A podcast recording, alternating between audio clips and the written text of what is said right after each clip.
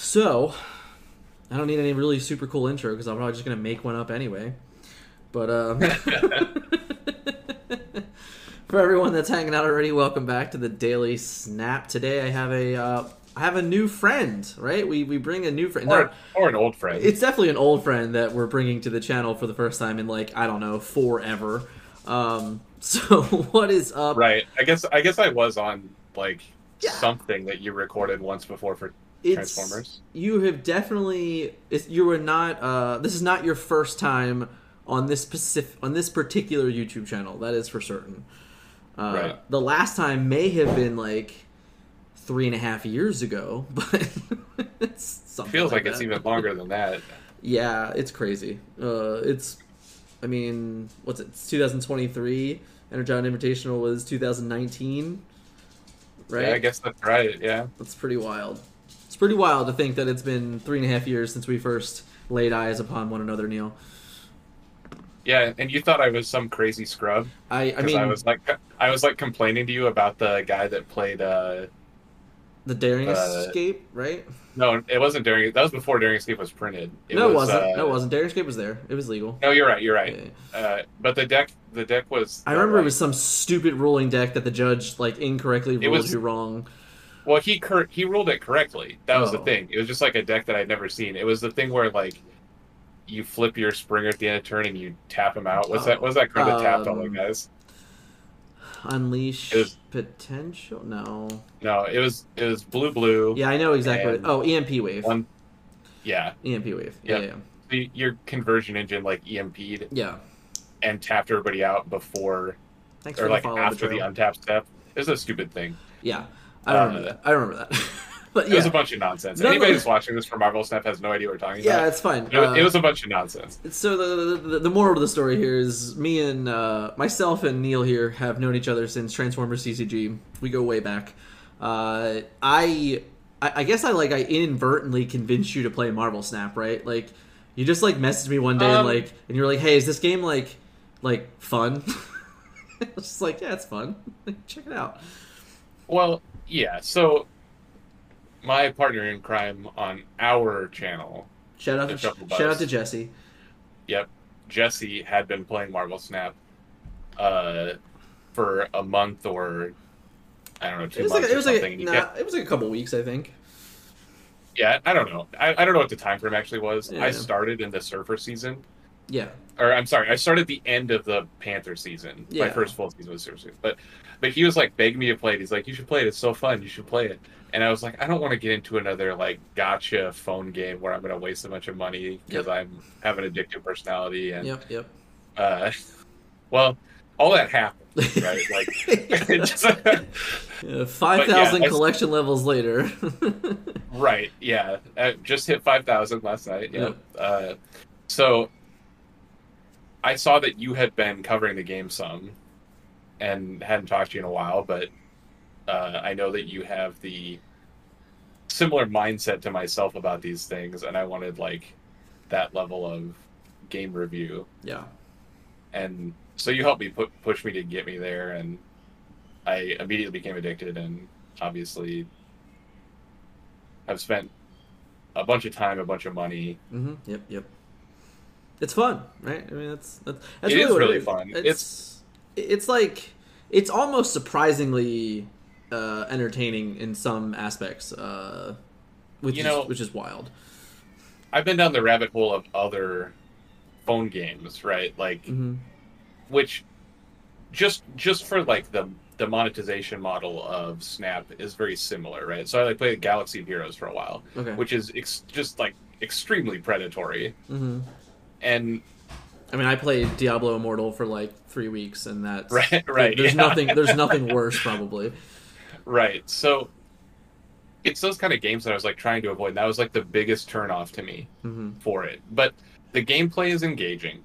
The loop is short, and I mean it's just fun. Like the Venn diagram of people that like card games and the people like video games and people that like Marvel comics is close to a circle, I assume. So like if you fall into that category, it's something you should check out. Yeah. And I fell in that category, and then I fell real deep into it, and now we're here. Yeah, like as I've said before, like for me, it was one of those where every game I've ever played, it's never been like my favorite IP. Like I've just never been, you know, like I played Star Wars Destiny, but I like Star Wars, but it's not like, oh yeah, I'm not some crazy Star Wars geek. Like I played Transformers CCG. I hadn't even like watched Transformers ever before playing that game. Like, you know, like I literally like the real truth is we just blame Scott for all of it. He just brings me into shit. Like World of Warcraft TCG was like my, you know, that was my first home, I would say. In terms of, like, yeah, I really... Even that, though, like, I grew to love World of Warcraft because of the trading card game. So, like, it was just one of those things. This is the first one where I'm like, well, I'm been a huge Marvel fan my entire life. So when this hit, and I'm like, oh, man, this is really cool. And then when we started playing, I'm like, oh, the game's pretty sweet. I can't wait for global launch, yada, yada. And then it just turned out to be really, really great. And, like, and I just can't stop playing it. So. Yeah, it really does check... just many, if not all, the boxes that you need to have fun at a lot of levels, right? Like the phone games, or even just like paper TCGs, you know, they check some of the boxes, but like the paper TCGs don't check, while they have like a higher strategic threshold, they don't check the accessibility boxes that Snap does, you know, and or like the time investment that Snap does. Because even though you and I have wasted our lives away in the last couple of months of Snap, anybody can, like, play it for 5 minutes and have fun. Yeah. And I mean, I can't fathom what the number of players are that just get on to, like, do their dailies. You know? Like, because that number that number far exceeds players like, you know, you and I and, you know, Scott and others that are just like playing this game probably 3 or 4 hours a day, you know, like some days. Right. So there's a huge gap there, which is something that we're going to kind of touch on, like when we talk about gaps of something that you wanted to talk about, which happens to do with the token shop and things and like the way our tournaments have gone and things like that. So I think it's a big thing to really get into and really discuss of this concept of what is so far in our early events that we've played in really standing out. So you just won our second event, which was the Civil War event. You said in the player profile that it was basically a modified deck of what Scott played from the previous event, and in the end it was. So we had, you know, two events now that Darkhawk has kind of reigned supreme, even though your deck your deck wasn't necessarily a quote Darkhawk deck, but it still featured the character and you still got, you know, the concept, you know. Yeah, I mean, obviously because of the rule set for the second week's tournament of Heroes Only, the deck is, you know, not wildly, but enough different than what is like the current ladder meta version, because you're just not allowed to play some of those cards. Yeah. And it's not very many of those cards, because like you said, Scott played what is essentially the ladder meta version in the first week's tournament. Yeah. And that deck was like only had three cards in it that were not legal. Yeah, 9 of 12, yeah. And I played Scott in round 1 of this event, and his deck and my deck were 10 out of 12 the same. Yeah. And so it didn't change much. And you're right that, like, the cards that I added were not Darkhawk cards. The Shuri and the She-Hulk are not cards you see in the Darkhawk deck, but it's just like he had the Devil Dinosaur and the Coulson in that place. So he was just trying to play the closest thing to the Darkhawk deck. Yeah. And I was like, well, you know, we can't play the Mystique, or I don't know what the other card is. That it's Mystique, Sentry, White Queen. Not Sentry, Sentinel. As I said, Sentinel, yeah. So I just put in a Shuri and She-Hulk because they seemed like the most busted cards in the format that I wasn't already playing. It seems pretty hard to competitively go into the event, and if you have a She-Hulk, not play it. Which was something in retrospect. It's one of those things where we were trying these new formats to gather that type of information, right? Because, you know, maybe next time if people like the Civil War event enough, they like the concept enough, well, maybe next time She-Hulk's not legal because she's very clearly insane and She very much filled out the top player decks. Right. You were saying something like 5 of the top 6. 4. Had a She-Hulk. So 5 of the 6 people own a She-Hulk, but 4 of the 6 decks had it. So one player, Bravo, who you played in the finals, was the only player who did make the finals. Yeah, Bravo, who made the final without a She-Hulk, was the only player with a winning record that did not own a She-Hulk. So, right, and She-Hulk obviously is a card that, while it is Series 3 available now, most of the players that are free to play or like cheap to play still may not have it because it was only added to Series 3 very recently. Right. And, I mean, the card, for the format anyway, the Civil War format, it's just, like, the only reasonable large guy. Right. Because all of the big dudes apparently are villains, like, just in the game. Like, I had an America Chavez in my deck, which is fine. Yeah, and I mean, because... even like, you know, like the Odin's not, quote, a big guy. It's also looking for other synergies for just straight stats. It's, I mean, it's Dino and She-Hulk and... Sure. Yeah, Dino's probably bigger most of the time, but obviously She-Hulk has more text than just 10 power, so... Right. Yeah, I mean, the difference is that I would say in most of the times that you played She-Hulk, she was a 110, so...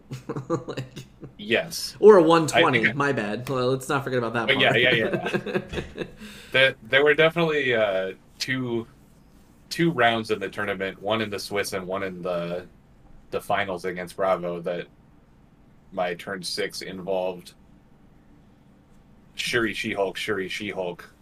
Yeah. And...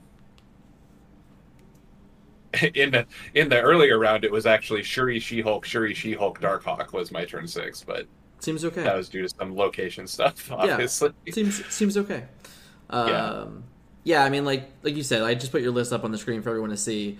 At the end of the day, you just said I'm gonna play Shuri and She-Hulk in my Darkhawk deck and not even really be a Darkhawk deck anymore, but I'm still gonna look like I'm a Darkhawk deck, which probably like. Might have threw your opponents off as well, right? Like, up until the point where you pass on turn 5, I assume most players are aware of what that means. If your opponent passes on turn 5 and, like, has a sunspot, chances are they're playing a She-Hulk next turn. So, like... Right. Yeah. Like... I even pass on turn 5 without a sunspot, right? So right. Oh, you probably... And... You almost always do. I totally agree. But the point is that... Your deck, like at the beginning, it just looks like, "Hey, I'm just a Darkhawk deck," and then like I don't know where you're like, "Oh, hey, by the way, I'm passing on turn 5," which means whatever I'm doing on turn 6, you're probably very much coin flipping for the win. Right? Yeah. I mean, the deck is just good cards. It's just good cards. The cards that are bad are like Korg and Moon Girl, and they're good when they're good in this deck. I mean, yeah. All the other cards are like. Pretty universally good. Moon Girl's real good when you get to copy your She-Hulk and have two 1-power 10 2 10-power 1 cost cards. Right. So I brought up Bravo's deck. Bravo and I talked about his list before the event. You know, like I said, he did not have a She-Hulk. He was missing some other like key cards that he wanted to be able to play with. Even for this deck, like he said, like he would have played like Dazzler in this list or Shauna in this list had he had them. Didn't have either of them. His main tech card was the Rogue. I know the Rogue won him a couple games. In one of our sets, I got a Dazzler off of an X-Mansion, and he rogued it. That's actually awesome, but all right. I still won, but... Yeah. He did get, like, the Dazzler ability off on the Rogue, which was neat. Yeah. So, yeah, like, his big tech card here was the Rogue. Like, he was expecting, like, way more Kazar lists and spread lists than he was big guy lists, obviously, with no Shang-Chi or anything like that either. Right. When you look at the pool of cards, like, if you just, like, look at the list, it's understandable to think that, right? We have in our little community some people that own a bunch of Series 5 cards, and... I think... So there were Darkhawks, and there were She-Hulks, and I guess... Was anyone on Devil Dinosaur besides Scott? I don't know. I don't think so. I don't think there was very many Devil Dinosaurs. Okay. So I know my friend Adam was playing the Infinaut. I don't know how many Infinauts there were, but I know there were one of... I played at least one Lockjaw deck. There was a few Infinauts, yeah. There was probably, like, we had 18 players. I think there might have been 3 or 4 Infinauts in the total breakdown. So, but yeah, so shout out to Bravo again. I expected to see more decks like this. Well, I mean, if you look at it, I mean, you played against... Oh, no, you didn't play against Ziggy. Ziggy was the same thing. So he was, like, a zoo deck, but he had, like, instead of having, like, the weird tech in the middle, he just had the top end... Spider-Woman, She-Hulk, and then Shang-Chi. Aside from that, it's basically this, you know, it's basically the same zoo concept. But right. his concept was also similar. It was like, I'm just going to probably play my Kazar on 4, and then I'm going to pass on turn 5. And then I'm either going to Spider-Woman my opponent that has, you know, he same thing. He thought it was going to be like his, like another Kazar list. So he's just like, I'll just Spider-Woman that lane, and then I'll She-Hulk some other lane, and that's great. Or I'll just Blue Marvel and She-Hulk, like whatever. I'll Shang-Chi, She-Hulk. You know, he had options, you know, to fill up the board as well. And Ziggy went undefeated, actually, in Swiss. So you two were both 4-0 at the end of round 4. Yeah, but I never played him Swiss. He also was on the opposite side of the bracket from me in the finals and lost to Bravo. He actually played Bravo in round 1. And in game, they were both in Discord, and Ziggy was streaming it, so I was watching their game live. And Bravo actually beat him for 8 cubes in game 1 of their first set, and then Ziggy rallied back to win the match, which was astonishing to say the least.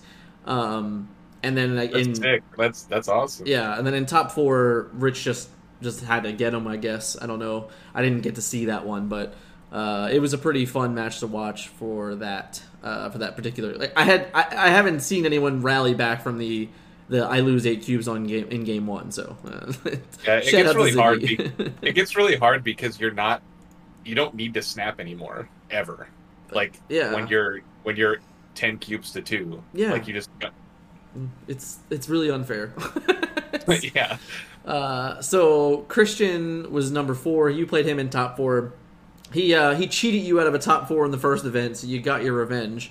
Man, he misered me so bad. I hadn't played against a single arrow all tournament, so I was just Galactusing people that had no interaction for Galactus. And then, credit to Christian, because it was still a close match, and there was a round of that set that the first location was Murder World. Mm-hmm. And so I had decided I was not going to play any cards until turn 3 when I played Wave on Murder World. Sure. So to play around the arrow, and he played turn 3 Armor on Murder World. Oh god! And then arrowed me. So that was just great play on his part. That's awesome. Because I'm sure he had a better play than Armor. Well, I mean, a bigger play than Armor, not a better one, obviously. Right. Nice. So in this one, he wrote in the player file that he kind of took some inspiration out of one of the lane control decks that I was building in that long stream that we did where we built a bunch of decks. And I was sitting there like yelling words at you the whole time. Just random character chat, names. Like... I'm like, what? But yeah, so this deck was probably, I mean, it's probably one of the more unique decks in the event, in all honesty. Cool. There was, like I said, there was a lot of Infinaut, there was a lot of Zoo, and then there was, like, the top-end She-Hulk decks and things like that. So his deck definitely was different from most of them, I should say. So, I mean, he went 3-1. His deck was really sweet. The only card I didn't like was the White Tiger. Yeah, like, I understand why it's there, but it just, like, not really... It's not very good. Yeah, it's just not very good. I think White Tiger's an easy cut, for sure. Other than that, I think it was... it looked really good. Mm-hmm. Like, this is the kind of deck that probably would much rather have Doctor Doom, but he probably just doesn't have Doctor Doom. He's also not allowed to be played in this tournament. You're right, he was a villain, never mind. Yeah, White Tiger just sucks. Right. I mean, White Tiger is probably about the best thing on theme that is legal. Yeah. But I think you're better off just having, like, just any type of stat. Like a Drax. Like... Yeah. So, like if you want another card to go with your Storm, because that's essentially what White Tiger is, right? Yeah.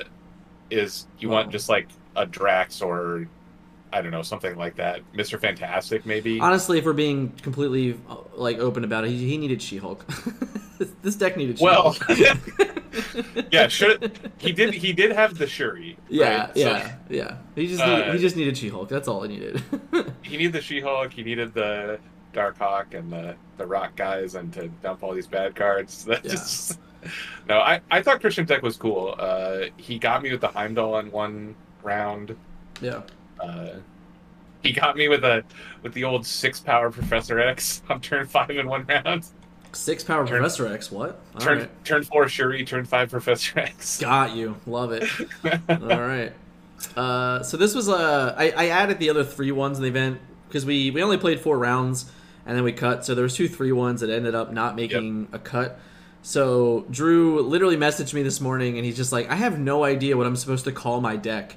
I'm like, it's just a pile. It's literally just a pile of cards, bro. Like that's all it is. And he went with it and called it pile of cards. So, I mean, this is just like uncurve, you know, high power good card dot deck, right? Like that's just what this is. I mean, I'm not 100% sold on the Cable, but the rest of them are all good cards, I suppose. I mean, yeah, you could probably easily get a better 2-cost character in your deck. This deck also does not look like a deck that needs to be American Chavez deck. Like you're not searching for anything that's oppressive. So I don't know that you like need to play that card either. You just want to make sure you put the Black Cat into discard, I guess. Because Ghost Rider doesn't do anything else. I don't know. I'm not sure. I mean this. Yeah, this is confusing. I don't know what's going on here. he had She-Hulk. That's all I have to say. And then of course the last one was Scott playing the modified Darkhawk deck, like you said. His big difference was Coulson and Devil Dinosaur. And right. Then... The other 10 cards were literally the same. Yeah. But he had the Coulson and Devil Dinosaur, and I asked him about it. Like he probably should have beat me in round one. Like our match was really strange because the first round he won, I retreated, he got a cube or whatever. In the second round, I played just awful into the Nexus, and he crushed me. But then I won 4 cubes on an Ego. Nice. Like, and he told me after that, he's like, I said, like, I'm sorry I beat you on these, like, literally RNG locations. He's like, it's okay, I should have retreated on the Ego. Yeah. And, so I won 4 cubes on the Ego, and then I won some additional cubes on a... I can't think of what it's called. A TVA. TVA, yeah. Where I drew a Zabu. Yeah. And so you like win every TVA you have a Zabu, right? Like probably. I mean, you should. But it's not as bad as it used to be, but like. Yeah. No. Yeah. But like, I mean, Darkhawk. Even Darkhawk just in TVA is just like, I'm just going to win that lane because my Darkhawk is 1,000,000 power. Right.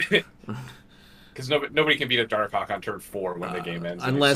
Unless they don't have priority and they guess the 50-50 right on a Shang-Chi. That's about it. It's like the only way you're beating a Darkhawk. But yeah. Right. So, I mean, our game was close and it should have been because we were playing identical decks and, you know... Mine had the She-Hulk factor, which I think was a, like you said, like just a big deal in the tournament was how good she was compared to every other card. Right. So yeah. How many sunspots were there? Was there a sunspot in literally every one of these decks you just showed? Yeah. Maybe I think not so. In Christian's. Yeah, I think you're right. I think he's in every other deck. I mean it. It would make sense because they're all She-Hulk decks. They're all She-Hulk decks, yeah. Yeah, and I know Rich. I know Rich was playing it. I'm pretty sure Rich was playing it too. Bravo. Yeah. Oh no. Okay. So those 2 decks, the 2 decks that did not have She-Hulk, were not playing Sunspot. Did not have a Sunspot. I'm surprised that the Kazoo deck didn't have a Sunspot, but yeah, just the Phil curve I think is correct.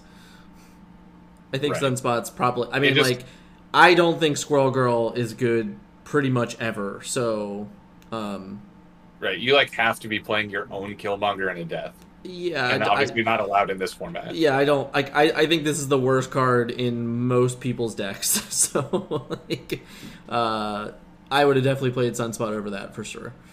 How do you feel about Squirrel Girl versus White Tiger in the Christian deck? I think Squirrel Girl is worse.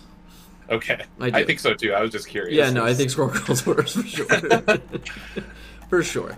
So yeah, it was fun. I like, I'm a big fan of player profiles, giving players the opportunity to talk about events and give their 2 cents. I was always a big fan of that in other games. So I misunderstood the player profile in the first tournament, where I just wrote like 1-word answers to your questionnaire, because the like box on the Google form is like very small, and I didn't know that I had just infinite characters. So I pretended like I had a personality in this one. Oh yeah, let's see the difference. Let's scroll down here. So here's Neil in the first event, and then we go all the way up to the top for the second event, and Neil became a real person instead of just a robot. Look at that! Look at all this text.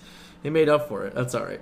I just talk about Galactus a lot in both of them. Yeah, both the first week and the second week, even though Galactus is not allowed in this one. Whatever, you know, that's fine. Well. All right, let's briefly talk about this event coming up. So tomorrow, and like actually less than 12 hours now. Like the counter said something like 11 hours. It should say it somewhere around here, right? Where are we at? I think it's because you're on the like mod version. I'm on like the real page because whatever. Let's see. You might be right, but in any case. It's here. 8 a.m. I could technically join this tournament again if I wanted to, but that's a different account. It doesn't count. But right now it's saying we have 52 of 64 players, which is awesome. That is a super exciting number. Super exciting. You know, like our first two events, we only had 18 players. So coming over here, hitting 52, getting a lot more word out. There was a lot more shares. You have like 4 times the volume of your first two combined. Yeah. Yeah, that's cool. That's fine. That's fine. No, it's great. And I think it's cool too. You know, I've had a lot of people reach out that are not named Scott Landis, that were very excited that this was a Series 3 only event. Because, and this is part of our conversation we're gonna go down the rabbit hole for. But you know, the big reason that I was advocating for a Series 3 tournament was that, like, for the purpose of community building. But apparently, you did that already.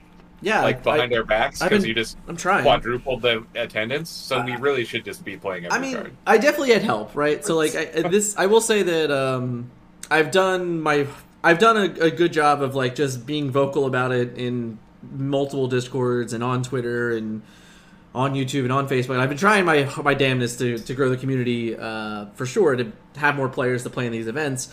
But I also had some help, you know, a lot of shout out to like Snapzone and Snap Cloud tweets and Marvel Snap decks and all those guys have all been retweeting a lot of my tournament information, so that's been really helpful. Shout out to Battlefly in general, I guess, because the way that Battlefly runs these events is that all you have to do is click on Marvel Snap the game, and then it just shows you all the events on like the main page. So that's a big deal because it's easier for people to find events if there's like a place to look. And it felt like the digital TCG world was, a lot of it was Hearthstone events and Runeterra events and, you know, whatever else, maybe even Arena events for all I know, are played on this Battlefly website. So having that small spotlight there, I think, did a lot of good, and we found a lot of players that way. Bunch of new players into the Discord, which is awesome, growing community. I'm very excited to get this event started and just kind of enjoy the fact that we have 52 players currently signed up. Yeah, we'll see if what happens amazing. In the next 12 hours. It's so many people. It's gonna screw up your like hope to do one a week. Enough time for the rounds. 100% already. I already know. I already know that this will very much be the last one of the season. Because like at minimum this is 6 rounds cut to a top 8. Right. So there's just no way we're gonna even get this done probably before the next season will start. I mean, if people actually finish their rounds in 24 hours, which is not the cutoff, and also crazy to imagine happening, you're still going to play for 10 days, right? Exactly. So I think that, but I'm okay. I mean, at the end of the day, like, I was trying to do weekly events because, like, I'm trying to just... It's a good problem to have. Right, yeah. Like, I would much rather us have bigger events and be more impactful and be more meaning and get more legs out of the deck that you chose to play than just playing 4 rounds and, you know, if you didn't go undefeated or you didn't, like, you know... when in smaller events, you have to be almost perfect to guarantee, like, winning something. Or like just being contested in like the winner's bracket, etc. In these longer events, it's not as penalizing for like a round one loss. You know, like you can lose round one and still win the next 4, and then put yourself in contention for a top 8. So I do enjoy those things. I enjoy the idea of, because they're longer, it gives us it'll give myself more time to prepare for the next one. So as soon as I have the kind of what the next event's going to be set in stone, it'll also give more people time to think about it as well. Like, now it's not like, hey, we're starting this event on Tuesday and then on Friday I'm already jamming down another event, you know, down your throats of saying, hey, here's a new format, figure out what you're going to play in that also. So like, I think that'll be good, like, just to have it spread out, you know. If we can contain it to 64 players, and if we grow, I'm not, once again, that's a good problem to have. If these end up being bi-weekly, then that's... I mean, I think everyone will be okay with that. Well, yeah, it's not reducing the number of games that are being played, for sure. The number of games that are being played is much larger. Right. Even with less tournaments, it just gives you have so many more players. So it's, I mean, it's good. You know, you just get into a cadence of however they fill up. Right. Yeah, we'll see. You know, like I said, I have been a tournament organizer now for 3 years, you know. What I can say, and I'll be the first to admit, and I have no problems hiding this, in our heyday, our biggest Transformers trading card event that we held in our Discord was 39 players.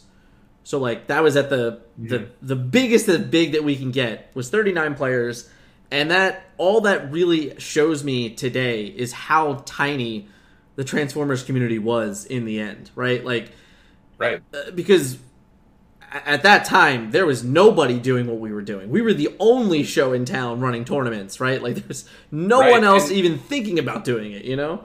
And just, I mean, obviously having played in some of those, I don't know if I played in the 39-person one. You did. Okay. The, just the logistics, this is another just benefit of the Marvel Snap format. Right. And that accessibility we were talking about before, where, like, you know, you give players 36 hours to finish their game. You have 20 minutes to fill in 36 hours.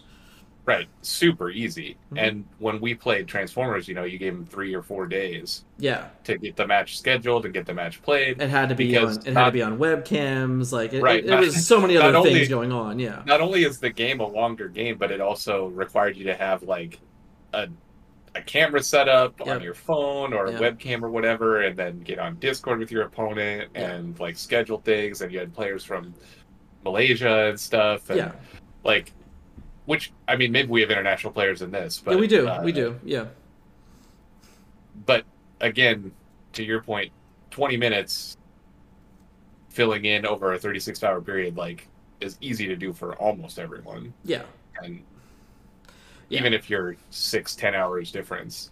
Yeah, it's one of those things where it's not perfect. There's definitely going to be times where you might not be able to make it work. And that's just, as we learned in Transformers, it was just like, hey, it was either we do it this way or, like, we don't do it at all. So, like, when those things happen, you kind of just take it on the chin and you just move on. You know, like, not everyone is going to be able to play your opponent every round. I totally understand that. Sometimes it feels really bad.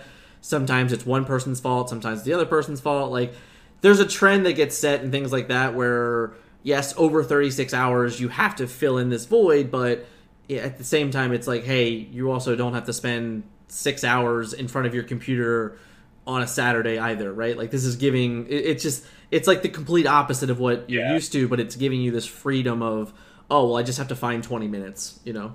So yeah, you know, we, on the bus, we ran Ashes tournaments for the last 2 years. And even with, you know, we would get between, like, 25 and 40 players for a for an event. And we went through these cycles of, like, you know, we gave them 3 or 4 days, essentially following your model from Transformers at the beginning. Yeah. And people complained that that was too short.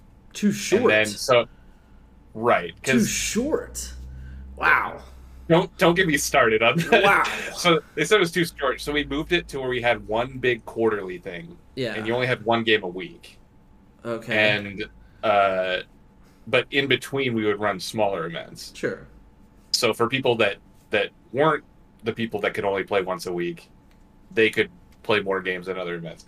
And we went through like 5 iterations, and we just could never find something that clicked with the community to get the cadence correct.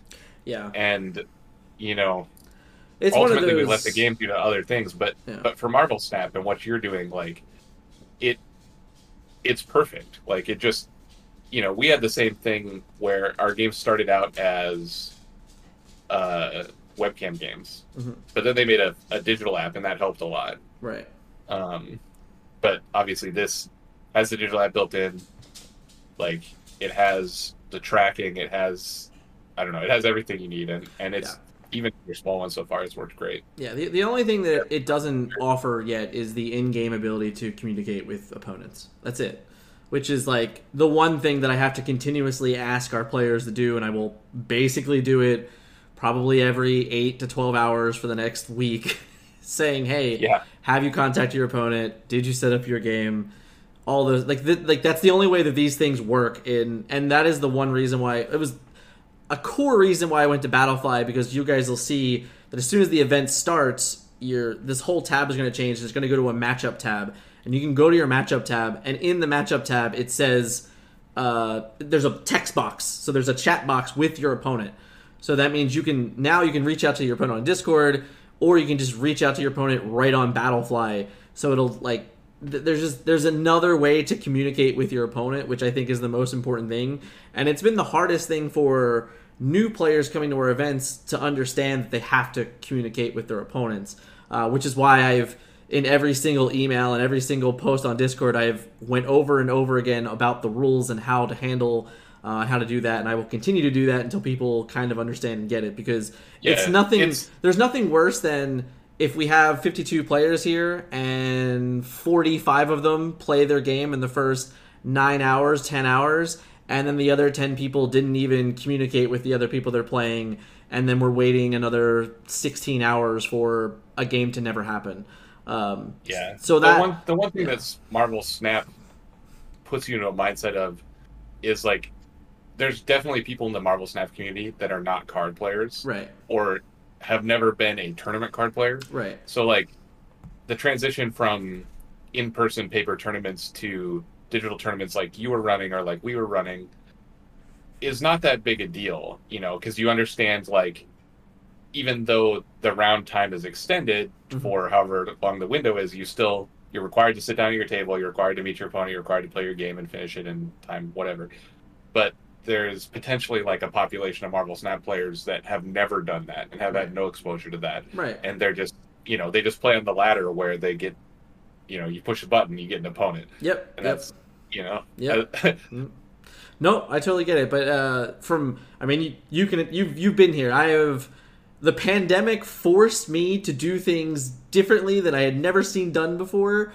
And this is the way that it's worked for years, is we're just going to keep trying it, keep doing it. And it's not to say that I'm not going to run one-day events, because I will. This is about growing the community now this way, and then through this way we'll do other things. For anyone that knows me from the past, I do several charity events throughout the year. So in April, there'll be an event for autism. I do multiple events for Extra Life. I do events for Toys for Tots. Like, over the last couple of years, I probably raised close to $10,000 in charity funds through Transformers Trading Card Game, which is incredible. Marvel Snap is a much larger game than Transformers Trading Card Game, so I truly hope that we're able to grow a community that I can give even more back to those charities, because they all very much mean things to me. But glad that we covered the details. So let's talk about the Series 3 metagame, right? So, you never experienced it, realistically, right? You know, you came into the game 6-7 weeks after global launch.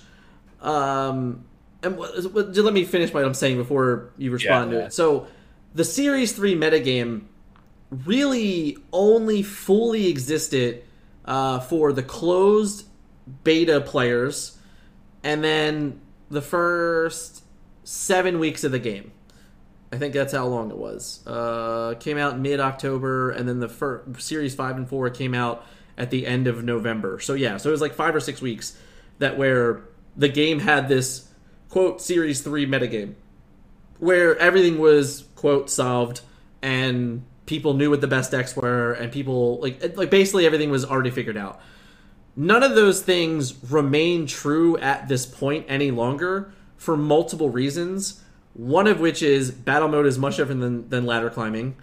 Another reason is there have now been cards added to the game and added to Series 3 to create a different metagame within itself.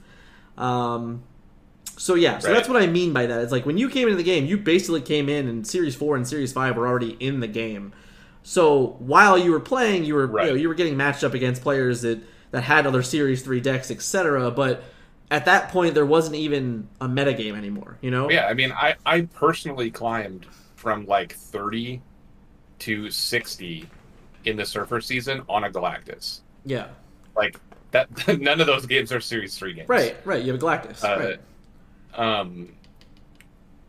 So, yeah, you're right. So what was the first season? Season 1 was Miles Morales. Spider-Man? Yeah. Yeah, Miles Morales, Spider-Man. Yeah, Miles Morales, and then Black Panther. Right, and was Miles Morales' season directly launched the same as the non the open launch? Yeah, so and it was, or was even there a time with no season pass? It's technically no. So there was always a season pass no matter what. Even in closed beta, they had season passes. Okay. So every month they had a season pass, regardless. The first one I think was Wave. Thor was a season pass. Nick Fury was a season pass. I can't remember the other one. There had to have been one more that I can't remember right now. Yeah, that doesn't really affect the Series 3 metagame, I guess. I was just curious as to how that broke. So the Miles Morales season is the season you're talking about, essentially, and I guess the beginning of Panther. I would say it was more on the Panther, because at global launch, anyone that came in the game, you weren't touching Series 3 in 2 weeks, because the game launched globally in the middle of October, which was the middle of the season. So when we started the game, we came in and we're in week 3, right? So you came in, everyone, and it's smart because honestly, if you had an alt account and you logged in your alt account right now, you would get 1,000,000 experience, 1,000,000 credits, 1,000,000 season experience, because you would just have 3 weeks of quests lined up, all to do in 3 days, right? Because you can, it's very easy to do those things. So that's what it felt like. It felt like it was smart for them to release in the middle of it, because everyone was going to feel attached and feel like there was a lot of things to do and grow.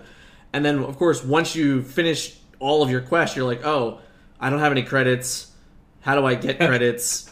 How do I don't have any boosters, really. What do I do, right? And that's what happened, right? So, I didn't even touch a Series 3. Well, okay, I'm a little different because I had started at 224 because I had played in the closed beta for a very limited amount of time.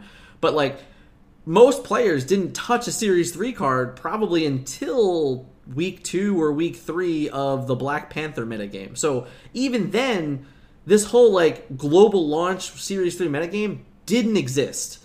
It just it literally never existed, because by the time anyone was even into Series 3, Series 4 and Series 5 were released. So that's why I think I'm while I know you can go and you can look at the tier list and you can see, all right, well, what decks are filled with X cards from Series 3 and how can I replace the Series 4 and Series 5 one? Yeah, you can totally do that.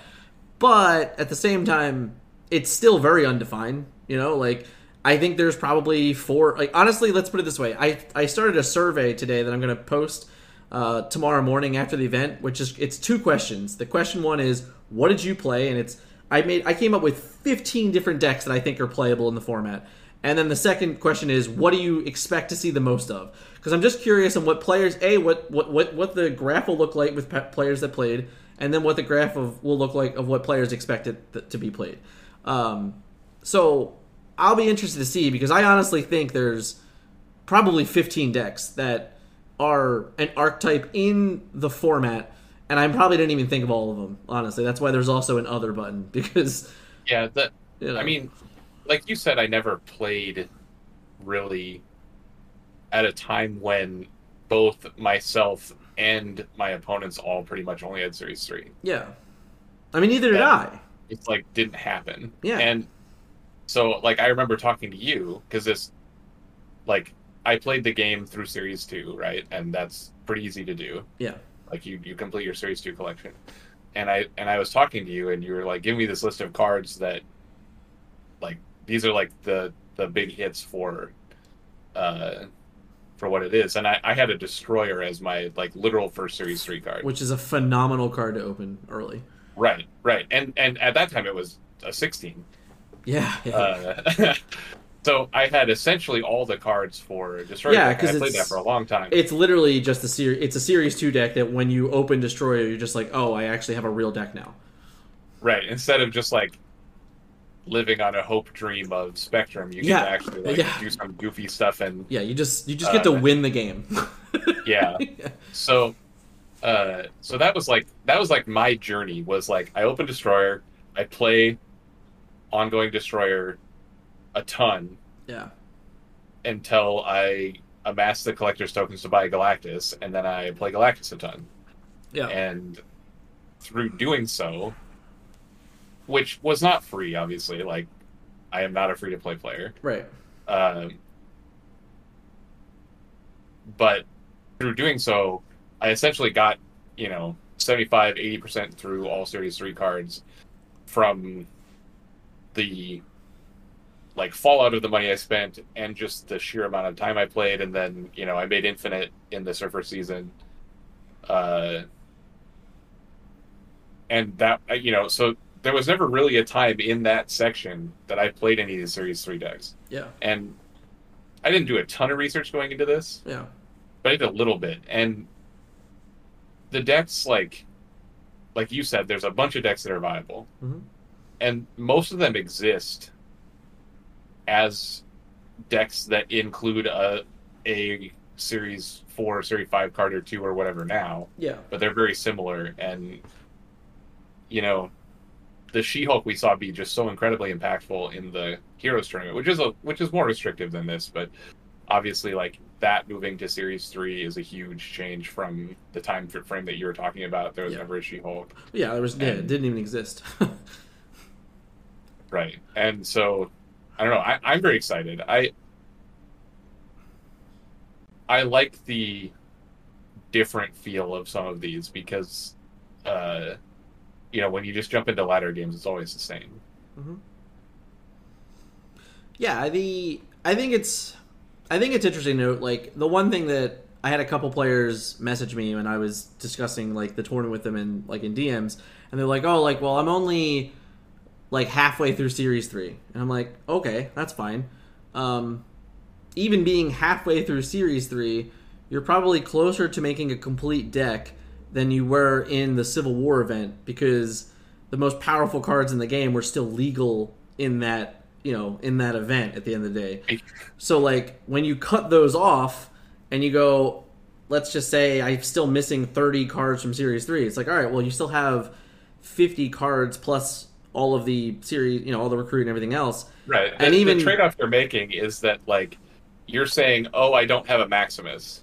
Right. Well, you're at the same time, you're also saying, oh, well, Neil doesn't have a Darkhawk and a Shuri. Right, right. Because, like I said, like, so Series 4 and Series 5, the numbers aren't... I think it's 18 cards right now. So I think there's 9 Series 4 cards and 7 Series 5 cards or something like that. Whatever, like, it's something like that. It's like 16 or 17 cards that are Series 4 and Series 5. So that's all you're removing from the game, right? It's not a lot. Like, you have a gigantic card pool aside from those. But the other important thing is that any tier list that you go and find... well, all the top-tier decks all have those cards in them because, I mean, we can have a long debate about that, but there's several reasons why those cards are most played. It's because people that were playing the tracker have been playing this game forever and care about the stats and things like that, but it's not even saying that they're necessarily the best decks. It's accurately saying that they're the most popular decks that have win rates with players with a tracker. Right. Yeah. For my mind, there's two kinds of cards in Series 4 and 5, right? There's like deck defining cards, which mostly exist in Series 5. We're talking about like Galactus and Thanos that have their own archetype that you essentially have no access to. Yeah, like even without them, even to the extent of like Darkhawk and Shuri for their time that they were in Series 5, like. You build a Darkhawk deck, you build a Shuri deck, you build a Galactus deck, you build a Thanos deck. Like, you know, you don't build a Bass deck. Like, no, like you don't. Exactly. You can build a Valkyrie deck, but it's but yeah. So the other kind of card that exists in Series 4 and 5 is a replacement of something, right? So. Yeah. You have and they're not always better, right? You know, like Sentry, right? Okay, you get Sentry's bad, but yeah. Well, yeah, but that's why I'm using that one as an example, right? Sentry shouldn't be a card bad. If we're talking about 4-drops that have big power, sure. In Series 4 and 5, you already named the good ones, right? Yeah. So we're talking about like, okay, so you as a player, you know. In your 2.5% chance of opening a cache or whatever, got a Sentry. Sure. So you decide that in your Zabu deck, instead of playing Crossbones, you're going to play Sentry because you opened one and it's neat. You made a horrible mistake. Well, right, but you see what I'm saying, right? Yeah, So we're talking about like the majority of these Series 4 and 5 cards are replacement level or worse of cards that exist in 1, 2, and 3. Yeah, some of them are outliers. They're just sideways. Wildly powerful. Yeah, yeah. But for the purpose of this, like, you're going to build a very viable and fine deck without your Series 4 and 5 cards. Mm-hmm. It's going to be interactive and fun because, like you said, everybody at some point in their life played at that level. Like, yeah, and it's, you know. It decreases the feels bad, I think. And that was like the biggest thing for me when I came to you advocating for this was that, you know, for me personally, yeah, I want to play Galactus all the time. Yeah, I want to play my fun Series 4 and 5 cards because I put a lot of time and money into my collection. But we also want to build the community. And, you know, in one of my rounds in the previous Civil War tournament, like, no fault of my opponent. I think that, I mean, we're talking about a guy that's collection level 2,000 or whatever, maybe less. I don't know what it actually is. Yeah. Like, I think he played great. I think the deck he built was well built and powerful for the level of collection level he had. And I absolutely annihilated him, so no chance. Yeah. And had nothing to do with my play skill or his. No. And he himself, you know, is a great sport and was not turned away by that, but like you can see how that would turn someone away. Absolutely. For that particular experience, because it wasn't fun for me either. Like I beat him in round 1 for 2 cubes, he snapped in round 2 and I snapped back and got him for the other 8 and won 10-0. Yeah, like it's not fun for me either. Yeah, so like I said, you want to play these fun interactive games and this is a way to do it. Yeah. Yeah, I mean it's tough. I mean, like, so for, like, even like in this last event, like I purposely played like honestly at the end of the day it was basically a Series 3 deck. It was garbage. I could play that same deck in this event and probably do the exact same that I did. But the point is that I put myself in that position on purpose to kind of see what those players would see. Because it is important as an organizer for me to try and grow the community in a positive direction and affect the minority of players in the end. Right. And that's what's most important, right? Is like, yes, you know, myself. It's more likely that those players with the low collection level are going to want to interact with the high collection level players on that level, like if they get involved in the community. Right. Because they're going to learn from people like you and me and Scott, they're going to learn from other players of their own level, you know, and they're going to realize that, like, even though their goals and their choices for the game have left them, you know, at a lower collection level, they still have fun. They can still get better. They can still compete, and they won't get those feel bads. And they won't, you know, everybody's going to improve as a whole that way. Right. Yeah, I mean, it's to me, this event just it's a nudge at a lot of things. It is a nudge at the end of the day that if you're a competitive card player, you should be excited about whatever the rules are, right? Like I, for one, I love limited formats. I love the concept of trying to break a format that is undiscovered in a way. Like that's something that I've always enjoyed out of quote limited formats. Explicitly in Marvel Snap, where you know we still at the end of the day we have a limited card pool in general, right? Like it's not like we have 1,000 cards, even that. Like we have like I don't know what maybe 300 cards. That I don't know. That might might even be high. There's like 50 or 60 playable ones. Yeah, sure. But the point is that it is a limited format in general, but we play, like you said, the latter is just that. For us, from you, for me, for Scott, like, we're playing that every time I hit the, you know, you've hit the button to find a match. Like, I'm playing in that ladder every single time. So, I don't, not that I wouldn't want to play at that level with like-minded players that would enjoy it. I think that would still be fine. I do think there's a nice metagame inside battle mode with people with that type of collection level. The community we have just does not represent that collection level. You know, I would say that our average collection level is probably closer to like 1,600 than it is 3,000, you know, like if I'm being honest. So I would say I mean remove you, me and Scott and the average is like it's probably like 1,000. No, if you remove us three, it's probably the average probably goes to it's probably 2,000. Like if most players are free to play, or not even free to play, but like definitely not buying every $100 bundle, right? On average, most players should complete Series 3 by the end of this month if they started on global launch.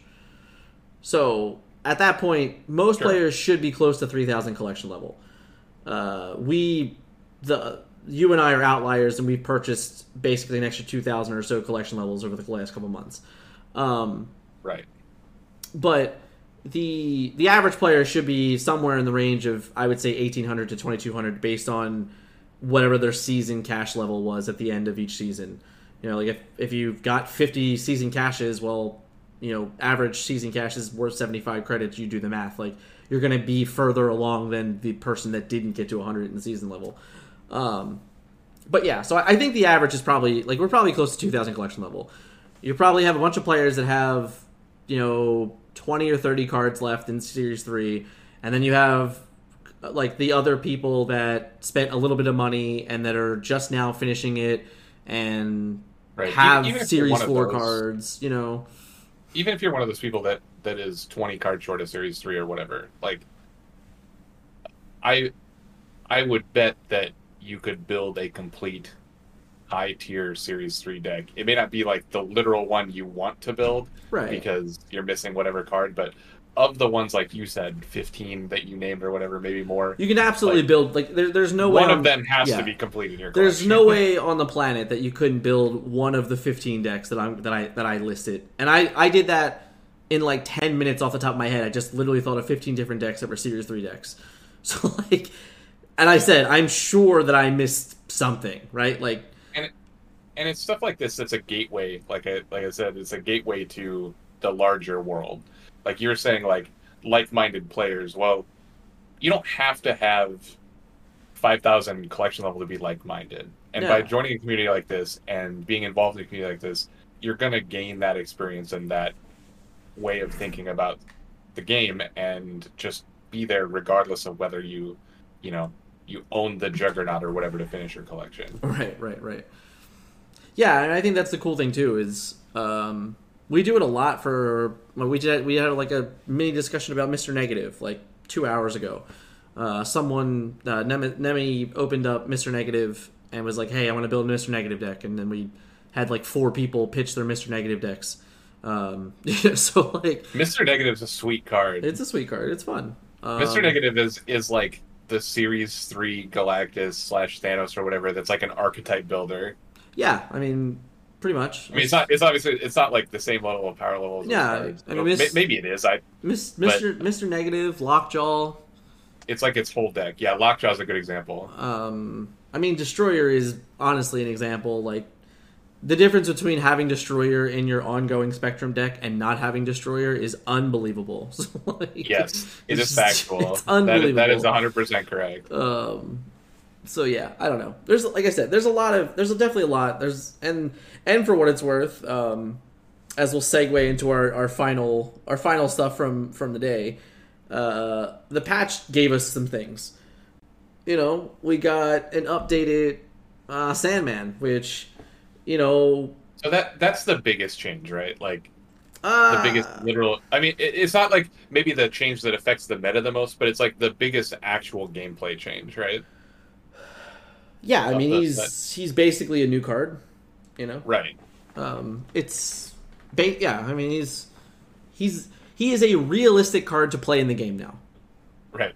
He went from unplayable and bad to like maybe okay. He went to, I'm gonna maybe win 1 out of 15 games because I played Sandman, to I'm probably gonna win like 50% of my games when I play Sandman now.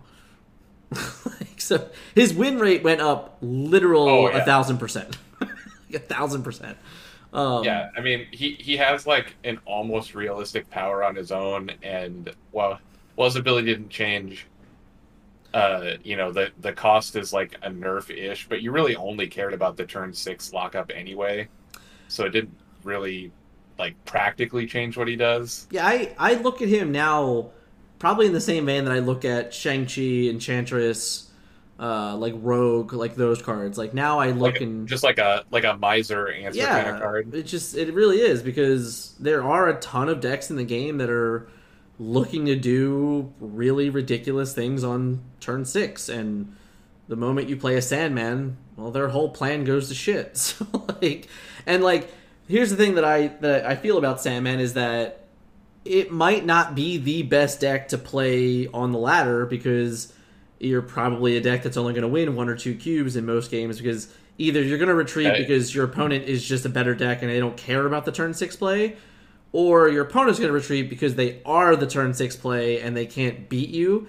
And then the worst part is that if you think that you're going to win and you're snapped, and your opponent goes, well, I actually don't care about your Sandman, I'll just win this way instead. Like, I also have a Doctor Doom in my deck. Yeah, like I just have a Miser Doctor Doom, or I just have a Miser Armzola, right? Like, I'm not going to give a shit about your Sandman. You're going to lose a lot of cubes that way. But it sucks. It sucks when you're like, your big win condition is turn 5, so they get to like decide if you get 2 cubes or not. Right, and that's why I'm saying this is like, as a ladder climbing deck, maybe it's not successful, but like in battle mode, although if you're misering your opponent on turn 5 a bunch of games, well, that 2 damage actually matters. So, right. Yeah. You know, like, it's not the same where it's like, oh, I need, you know, well, I need 300 cubes to get to infinite. All right, well, 300 cubes, 2 cubes at a time is going to take you a really long fucking time. But two cubes at a time in battle mode, well, that only takes a couple rounds. Like, it's a big difference. I think the card's going to be a very interesting card in the Series 3 meta. Actually, I'm kind of excited about it. I've run into it a few times in the last couple of days. People have been obviously trying it a lot because of the update. And I'm one of those players that lost a bunch of cubes trying it. That's me, right here. Oh well, I just like got randomly wrecked by it once in a while playing MODOK. Oh yeah, I've just been playing MODOK lately, and like, you're just like, okay, well, I need to like play these 2 cards or these 3 cards so that I leave only the thing, like the big thing for my Dracula, and you can't, and then... Yeah. Yeah, no, I had some games where it was awesome, where my opponent like skipped on turn 5 for their She-Hulk, and my turn 5 was Sandman. I was like, thanks for the cubes. Like, yeah, that's fun. I also had a game where my opponent snapped me, and I realized immediately that he was a Surfer deck, and then I snapped him back because I was going to play Sandman. And then he played Sarah, and I played Sandman, and then he retreated before the animation finished. So, like, yeah. Yep. That's going to happen. He like picks up his cards and go home. Yeah. Yeah. Yep. And you got your You got your 4 from that, I guess. Yeah, but... I did. It was great. It was great. But yeah, so I think that's a pretty impactful change. It even in like just ladder climbing in itself, like its existence is good. Right. Yeah. It's just one of those things that like. It's like an effect the game needs to have. It's like Shang-Chi. Like everybody complains about Shang-Chi. But it's like you were comparing to Shang-Chi also, but yeah. Like it's just like an effect that needs to exist in the game. Whether it's good or bad, or you know, great or worse or middling or whatever, it just needs to be there. Yeah. Because otherwise, like it's just another reason that like decks like Surfer or Negative or whatever just there's or Sarah anything they just go bonkers. It's pretty crazy to think how many decks in the game, especially the high cube rate decks, honestly, that just have the ability to play multiple cards or 3 cards on turn 6. Like there's so many decks that do that now that this card getting the buff at this time. At the very least, it's just like, it's like crazy. Yeah, like it's crazy. You're totally right because they nerfed Surfer, right? So that was like one of the big ones that played 2 or 3 cards on 6, right? And they nerfed Zabu, which was another big one that played multiple cards on 6, right? But it's still just what people do. Yeah. It doesn't matter. Like it's if anything, it just created other versions of stuff. But like it's still like, even the She-Hulk. The She-Hulk's another example. Like the She-Hulk decks are just like I'm just gonna pass.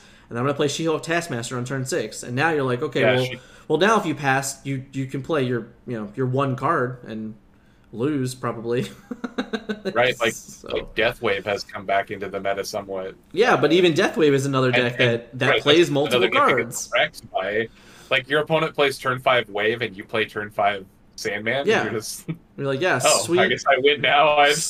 Sweet, I'm glad you made my Doctor Doom cost 4. That was really helpful. Yeah. Thank you. Yeah, I agree. I don't know. I think he's cool. I think some of the other, I think that like the low key changes were probably some of my favorites though. I'm gonna bring it up real quick on the website. Yeah. But like there was a bunch of weird locations, like location changes. So like, have you seen the Sakaar drop yet? No, I the only ones I know about are the cards. Okay, so a lot of locations got changed also, and most of it said that they were like textual changes, but that's not true. Like there was actual like game state changes. I'm gonna bring it up real quick. Somewhere, there it is. So like Sakaar now, instead of instantly taking a card from your hand, it does it at the end of turn. Because everyone can attest that when you play Wave and like your Wave gets a card on turn 1, and then then all players are just time locked for two turns is like the worst experience on the planet. So they got rid of that. Clintar now instead of making a 1-cost card, the Symbiote is a 4-cost card. So that's big. It's different. Like it makes sense too. It's not even like it's that far off of like what it should be doing. Agreed. It made no sense to me that like a Killmonger killed your entire Clintar squad. Yeah. Obviously, the Darkhawk nerf is like it matters, but it's mostly whatever. That's what I was going to ask you is how do you feel about the buffs / nerfs that are a single power point increase or decrease? I'm sure in general. I'm sure there is mathematical statistics behind it that prove it to be good enough. So like this particular buff is like that one. I think Scott said it best to me is like, in the decks that are in the games where you don't play rocks at all and your Darkhawk is just a 4/7, you're still pretty okay with that. But like now that he's a 4/6, you're just like, man, that feels kind of bad. I don't know, because now he's just like on the same curve as so many other things, and he's also below curve on a lot of other things. So like on those games, like he feels worse. But like generally speaking, you're probably not going to notice it enough, but it does matter. Like the one, like ironically, ironically, in the games where you just play a rock and he's a 4/8, he can't get Shang-Chi now, so that's cool. Yeah, there's always these corner cases where the buff is like secretly a nerf, but or vice versa.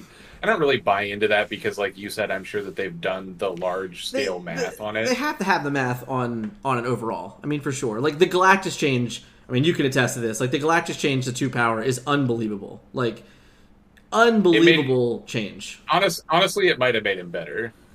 I don't know.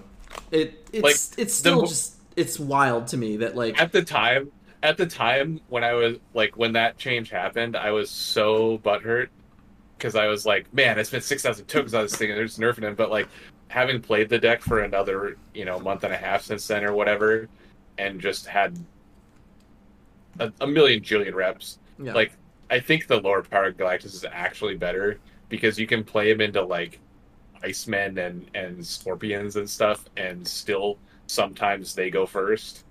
Right. Right. And then this is assuming you own a Null or you own a Valkyrie or whatever, so you're one of those decks that's going to win by going second every time. Right. But which I think that's probably where I differ from you is that I think I don't have Valkyrie, I don't have Null, so like I am relying on like the Hobgoblin or the Green Goblin to try and win games.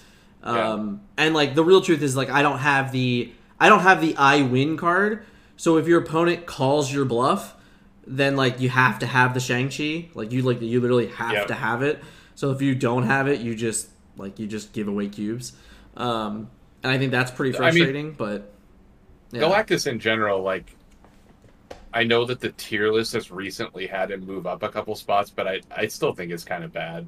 Like in general, I think, and for ladder climbing, it's like unless you literally have like 6 hours a day to play, it's just like unfathomable when you win one cube at a time. I think if we held multiple events that were every card in the game were legal, I don't think you would do very well over the course of multiple events.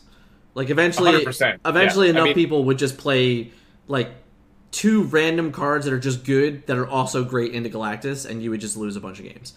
I agree. Yeah, I mean, Arrow is obviously the best part of the game. Yeah. And it's also the best part of Galactus. But even something as simple as like Polaris or Juggernaut. Right, Polaris or Juggernaut or Cosmo or whatever. Yeah, any of it.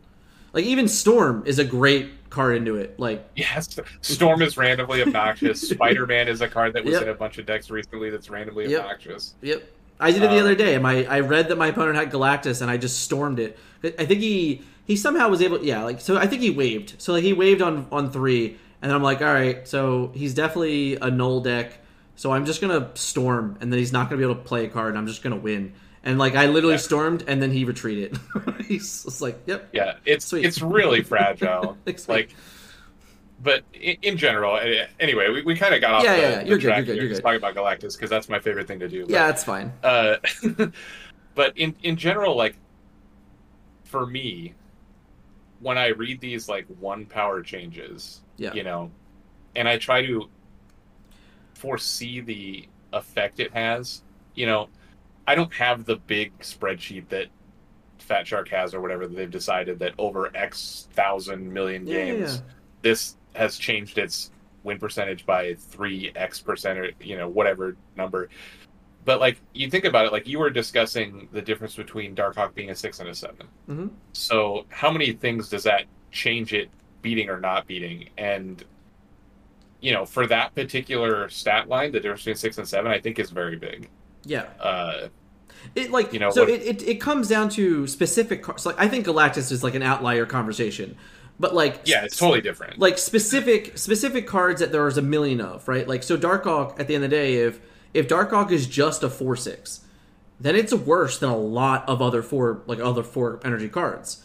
Like right. On average, like the average like White Queen has been great forever, right? And that card is better than 6 power, right? But even like Jessica Jones, Rescue, Drax, like all these cards that are he loses to Maximus now, which is right. He would lose to a Maximus. So I think if you look at those things, like you have to do the math and go, oh, okay, well, like now this card's not as good in this position, but. It's to me, it's always like with the weird buff card. So like the Angela nerf to a 0, I think clearly affected that card. Like I see like way less Angelas now than I did when she was a 2/1. And I don't know if it is a, like, I don't know if it is a mind state, like, of, oh, well, this card is just not as good anymore, but, or, like, we just finally got enough cards that, like, replace her, etc. I mean, I guess Zabu being a 2 is a huge difference, like, you know, for that. But the mind state thing is an interesting point, because I was just going to ask you, is, like, when you evaluate Angela now, do you evaluate, I mean, obviously we know she's worse, right? She she didn't get better, but, like, when you think about putting Angela in a deck, does the difference bother you? Like, you're still because I would say plays, I'm gonna play an Angela. It depends, because on average she was probably a 2-5 in most games, but now on average she's probably a 2-4. So that matters. Like, if she's just on average going to be a 2-4, I should just play Lizard, because on average Lizard's gonna be a 2-5. Like, you know, like, there are decks, Scorpion or whatever. Like, there are decks that are going to make your Scorpion a 2 or make your Lizard 2-3. That's fine, but, like, that's not every game. Like, where the Angela has to see a specific line of plays to be a 2-fly, like, to be a 2-4, right? So, like, that's when you start looking at those things, and it just that's how you get to the ground zero good cards .cards decks. Because eventually, when you make enough of these changes, that's why you see decks like just Dinosaur good cards become a good deck, because they're like, well, every card I play is just on curve, above average stats, and does a thing. You know, like, I don't need to jump through hoops to make this card like an above average card. And I think that's the things you start looking at. Like, do I think Darkhawk is still above average card? Yeah, of course I do, but it's still a noticeable change. You know. I don't know. Right. I mean, the way that you describe that, I think, means, for the case of Angela specifically, they really hit the target on it, right? Because you're still attracted to the Angela in certain archetypes, right? Where you're really going to push her ability being used a bunch of times, right? Right. So even though we've pushed her out of being just the go-to or whatever, we've left her in a place where you still look at her and you're excited to play her in some decks, but has not taken over anything stupid. Yeah. And, you know, so I think that's, like, ideal. Like, that's the outcome we want from these. Yeah, like, I mean, honestly, I think that this current, like, wave of balance change, like, the last two waves of balance changes, oddly enough, made enough disruption to those things. Like, I don't play every single game now seeing Iceman and Scorpion. Like, literally the entire month of January, my opponent played Iceman and Scorpion in 90% of my games, it felt like. Yeah. That's not the case anymore. And it's always...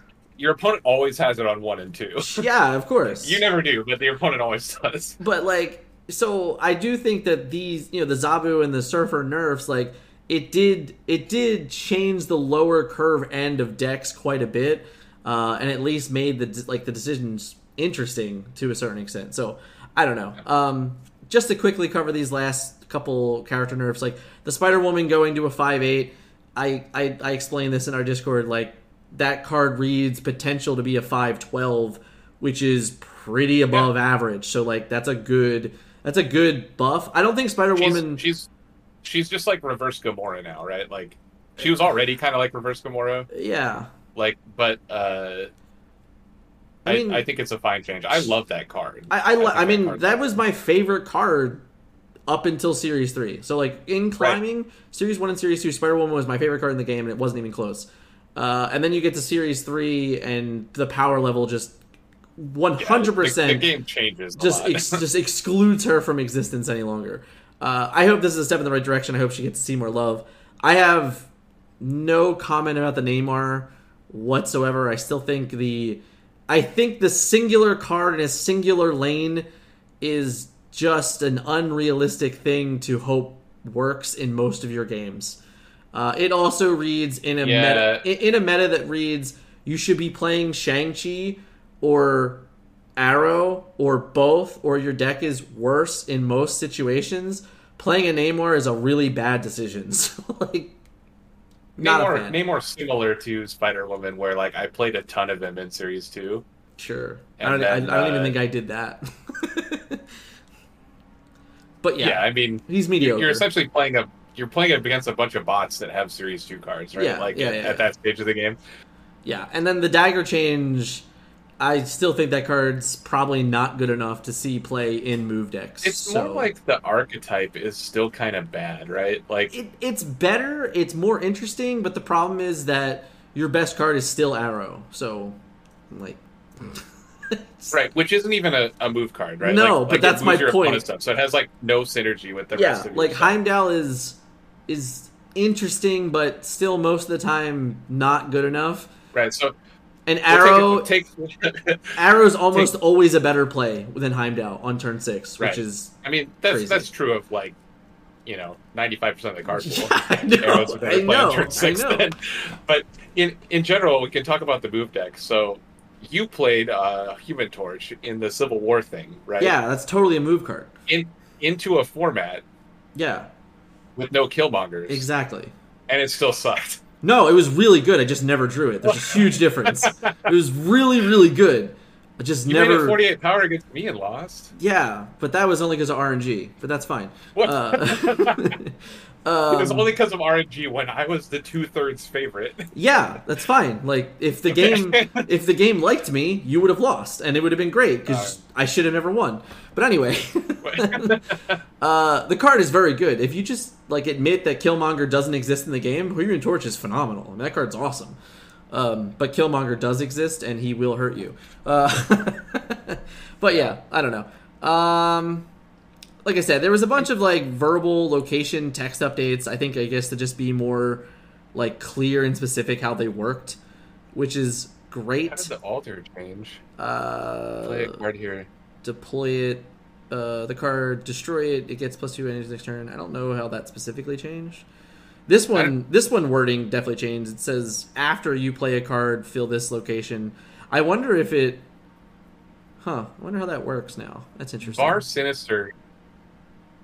is a strange card. I think they just put after in a bunch of these. Yeah. Yeah, I think they just changed all the words to saying after. Yeah, that's what it looks like. It looks like a lot of this. So that sounds to me like functionally, with the exception of Sakaar or whatever you were talking about, that's like an actual just straight change. So yeah, it looks like they just added the word after. So instead of saying when you play a card here, it all reads after you play a card here. Yeah, which makes a little more sense, like phonetically. Well, and more with what the game does. It's more of an understanding that on reveal effects happen before location effects. Right. Yep. So that's really what it is. But yeah, it just looks like they updated after to all of these for the most part. But yeah, the two specific ones here is, like I said, the Clintar now makes a symbiote that's a 4 cost instead of a 1 cost, and then Sakaar got changed to put a card from each player's hand here to at the end of the turn put a card from each player's hand. It says it up here now. After this turn, put a card here from each player. Yeah, I guess it hasn't been updated in the Marvel Snap since I've seen them. This was a huge bug fix that I never thought was a bug. I thought the card was always working as intended. Apparently it was not. And they never said anything about it. So now Ozori Man works with Odin, works with Wong, works with Carmitage. I remember asking you about this. Right. Like, one time. Like, it just made absolutely no sense. Because if you make a copy of Absorbing Man, the new copy has the text of whatever the first one copied. Right. Right? So, like, why does that happen, but... you don't get double effect. And, yeah, and like, it made no sense. But for me, the only reason why I said that it worked was because of, like, the weird, like, wording in the card in itself, where it was just like the on reveal of this card was to look for an on reveal card. So, like, that's how I always just assumed why it didn't work, because, like, my ability is look for a card with on reveal, and then if that card exists, I copy it. So, like, that's how I always read it, but. Apparently, it was just a bug the whole time, and they just never said anything. Whatever. I didn't think the way that... I mean, obviously, we knew it worked that way, because I had done it 1,000 times playing Moonsurfer or whatever. But, like... I mean, I guess I would... It didn't feel like it was consistent with the way that other things worked, because all the stuff that, like, copies or steals abilities, it, like, puts it on the card. You know, like, Mystique changes from saying, like, on reveal copy ability to just saying whatever it copied. Right.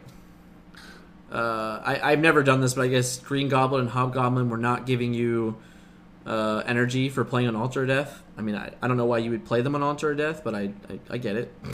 So you can play turn 4 Galactus. Yeah, that's... Oh, I did that. That's true. That's fair. If you have a Green Goblin in your deck. Ooh, added correct variant name for a Sentry variant that was previously missing information. That's a big one right there. That's probably, everybody's affected by that. That totally matters. Where is the... There was one for... I don't know. And then there's still a bunch of known issues that is whatever. But I don't know. It was a lot. It was 100% unexpected. Was not ready for it. But it happened, so... I mean, it all seems positive, right? Like... Yeah. Like you were saying about the Angela, and I think in general they do a very good job of, like, the balance changes. The Zabu and Surfer changes have had, I think, the desired effect. Yeah. And so I have faith that these will as well. The only one they really cocked up was Leader. Yeah, I mean, Leader is just a flat different card. Right, and it should be, because it was stupid. Yeah. I mean, and then this Thanos buff is like, it's a buff, but it's also, like, it's still really not going to matter when it matters. Right. Right. You never play the Thanos in your 12 because you want to play Thanos. You want to play all the awesome. He absolutely ends up in play, 15% of the time because Lockjaw. Right. That's it. Right. Yeah. I mean, don't be wrong. But at least now you look at him and you say 21 power is a lot of power.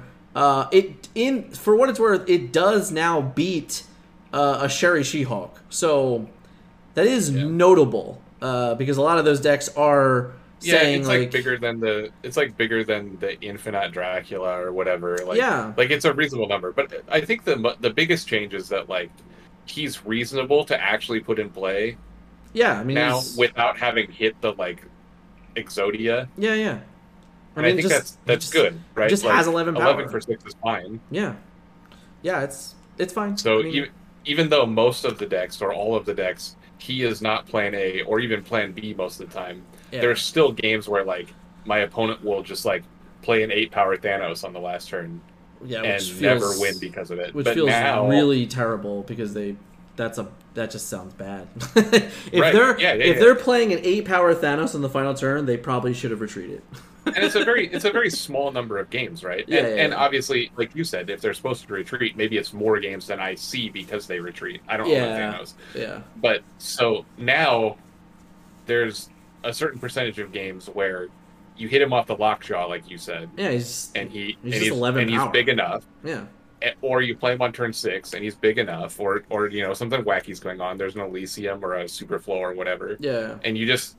Your draw is still awkward, but 11 power is 11 power. So yeah, I think it's fine. I mean, I think all these buffs are pretty positive in the end. That's how I look at it.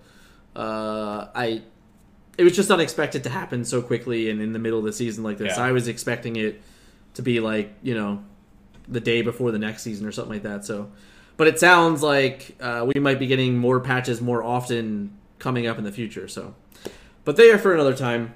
I had a wonderful time speaking with you tonight, Neil. Thank you for coming on and joining. Yeah, it was great. Congratulations again for winning the second event. Thank you. And good luck in the next event. We are out. We're pretty close to it starting. I'm looking forward to finishing this podcast and checking the several amounts of emails that I got. It's probably 150 players now or something. And no.